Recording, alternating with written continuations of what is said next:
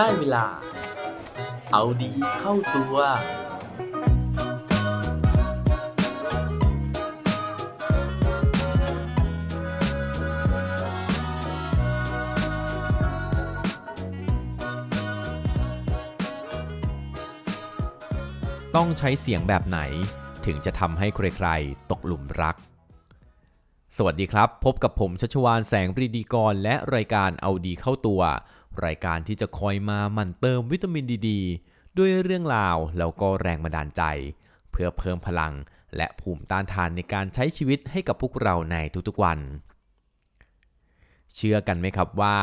พลังของเสียงของเราเนี่ยมันสามารถที่จะส่งผลกระทบต่อความรู้สึกของคนที่ฟังได้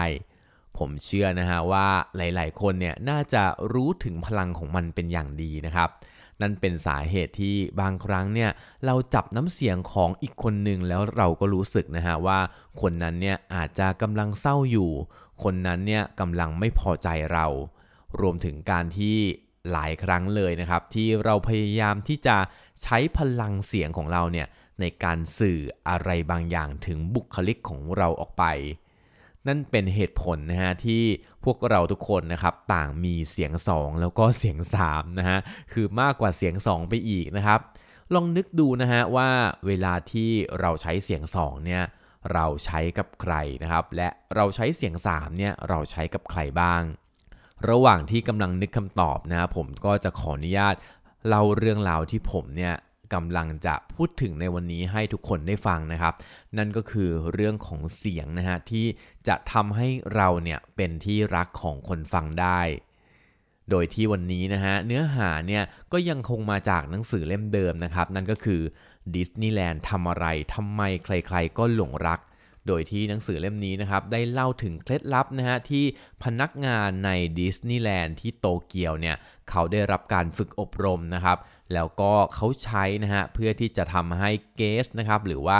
ลูกค้าที่มาเที่ยวชมดิสนีย์แลนด์เนี่ยเกิดความประทับใจและกลับไปอย่างมีความสุขถ้าอยากรู้แล้วนะฮะว่าเคล็ดลับของการใช้เสียงแบบไหนที่ทำให้เกสทุกคนรักแล้วก็ชื่นชอบพนักงานของดิสนีย์แลนด์แทบทุกคนเลยนะฮะ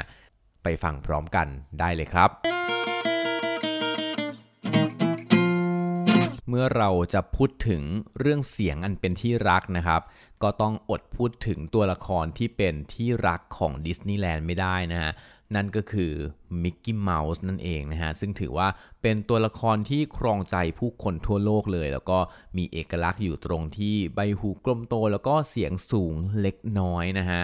ว่าแต่นะครับเขาก็ตั้งคำถามว่าทำไมมิกกี้เมาส์ถึงต้องพูดเสียงสูงด้วยซึ่งเรื่องนี้นะฮะมีที่มาที่ไปนะครับนั่นก็เพราะว่ามิกกี้เมาส์เนี่ยจริงๆแล้วนะฮะมีตัวละครต้นแบบก็คือ Oswald the Lucky Rabbit นะครับซึ่งเป็นกระต่ายหูยาวแล้วก็มีเขาโครงใบหน้าแล้วก็รูปร่างเนี่ยเหมือนกับมิกกี้เมาส์เปียบเลยนะฮะ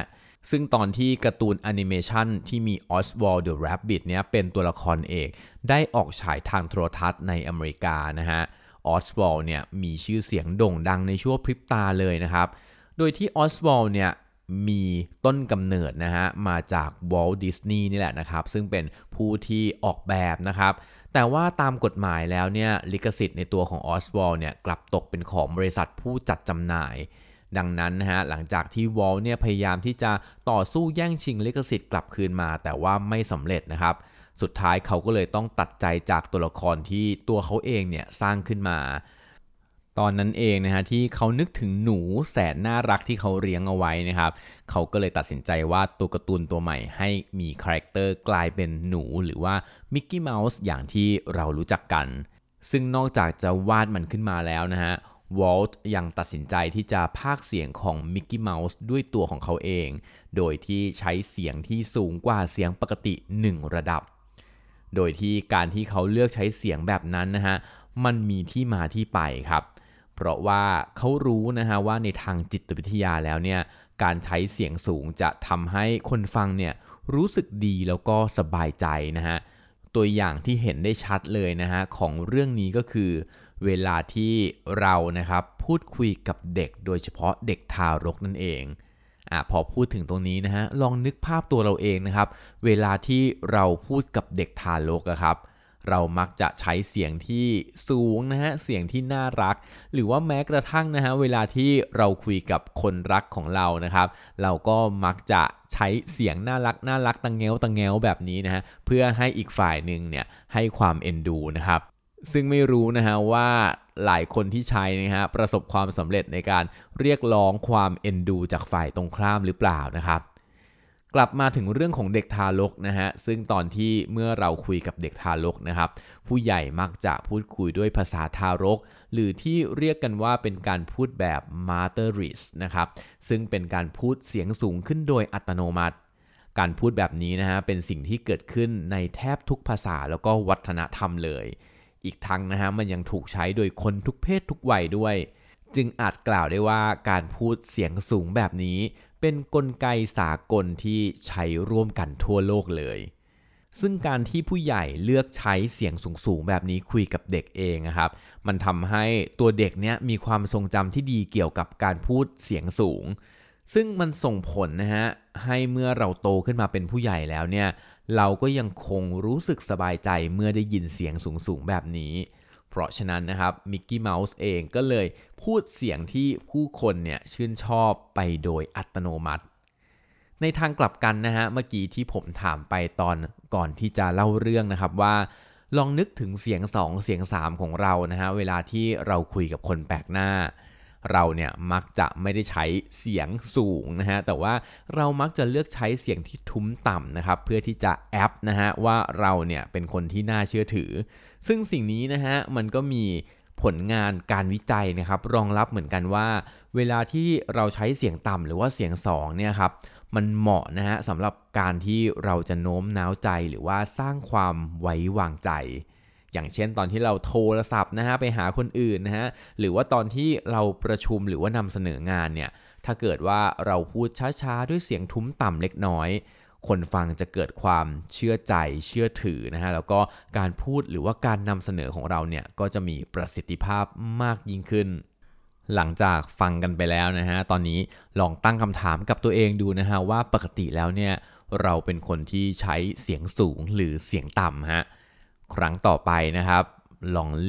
องปรับใช้เสียงที่เหมาะกับสถานการณ์นะฮะถ้าเกิดว่าเราอยากที่จะเป็นที่ชื่นชอบของคนอื่นนะครับเราอาจจะต้องลองใช้เสียงที่สูงขึ้นนะครับอย่างบางคนนะฮะผมนึกออกเลยนะฮะเพื่อนบางคนที่เราชอบคุยด้วยเนี่ยมักจะมีเสียงสูงนะฮะโดยเฉพาะเวลาเม้ามอยเนี่ยก็จะมีแบบคำศัพท์นะฮะหรือว่าโทนเสียงที่แบบว่าจริงเหรอแกว่าไงแกวันนี้สบายดีไหมนะฮะเสียงแบบนี้นะฮะมันจะเร้าอารมณ์ให้อีกฝ่ายหนึ่งเนี่ยรู้สึกสบายใจแล้วก็อยากที่จะพูดคุยต่อเนื่องไปด้วยนะครับแต่ว่าในขณะที่บางสถานการณ์นะฮะเช่นเรานำเสนองานอย่างที่บอกไป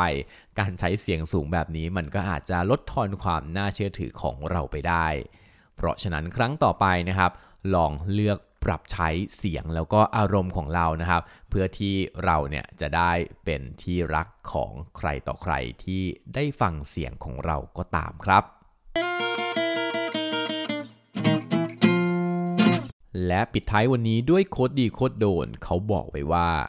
10% of conflicts are due to difference in opinion 90% are due to wrong tone of voice10% ของความขัดแย้งที่เกิดขึ้นนะฮะมักมาจากความคิดเห็นที่ไม่ตรงกันในขณะที่ 90% มาจากการใช้โทนเสียงที่ไม่ถูกต้องครับอย่าลืมกลับมาเอาดีเข้าตัวกันได้ทุกวันจันทร์พุธศุกร์พร้อมกด Subscribe ในทุกช่องทางที่คุณฟังรวมถึงกดไลค์กดแชร์เพื่อแบ่งปันเรื่องราวดีๆให้กับเพื่อนๆของคุณผ่านทุกช่องทางโซเชียลมีเดียสุดท้ายนี้ขอให้วันนี้เป็นวันดีๆของพวกเราทุกคนสวัสดีครับ